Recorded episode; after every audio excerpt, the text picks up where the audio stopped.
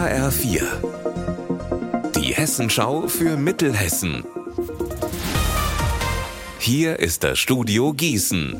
Mitti Verrösler, schönen guten Tag. Der DRK Kreisverband Bedenkopf hat gestern einen Insolvenzantrag gestellt. Der Verband ist nach eigenen Angaben zahlungsunfähig. Vor allem das DRK Krankenhaus in Biedenkopf ist davon betroffen. Anna Spieß, heißt das denn jetzt auch automatisch, dass das Krankenhaus mit seinen gut 100 Betten schließen wird? Mit dem Insolvenzverfahren erhofft sich der Verband natürlich genau das Gegenteil, nämlich, dass man eine Möglichkeit findet, das Haus weiter zu betreiben.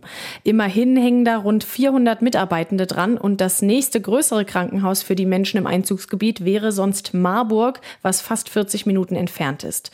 Aber das alles muss natürlich jetzt ein Insolvenzverwalter erstmal klären und schauen, wo genau die Defizite liegen, welche Bereiche vielleicht noch Ertrag bringen und was genau das dann für das Belegkrankenhaus bedeutet. Was hat denn zu dieser Zahlungsunfähigkeit überhaupt geführt? Also, die Vorsitzende des Kreisverbandes sagt, die Gründe sind vielfältig. Natürlich hat auch das Krankenhaus in Biedenkopf mit den Folgen der Corona-Krise zu kämpfen. Viele Pflegekräfte und Ärztinnen und Ärzte haben in der Zeit gekündigt und die Stellen konnten wohl nicht neu besetzt werden. Dazu kommt die angespannte Wirtschaftslage. Alles ist extrem teuer geworden. Natürlich auch für die Krankenhäuser. Die müssen Material einkaufen, haben Stromkosten und so weiter. Und von der Regierung ist das bisher nicht ausgeglichen worden. Auch die Gehälter sind angestiegen, wurden aber von den Krankenkassen nicht gegenfinanziert, weil das Pflegebudget wohl nicht verhandelt werden konnte. Und all das hat dazu geführt, dass der Verband seit Jahren drauf zahlt und jetzt keine Rücklagen mehr hat.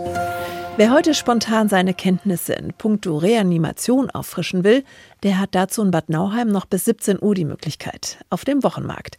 Und das Angebot wird fleißig von den Menschen dort genutzt. Ich wäre froh, wenn ich nicht in die Situation komme, ja, aber wenn, könnte ich mir jetzt helfen.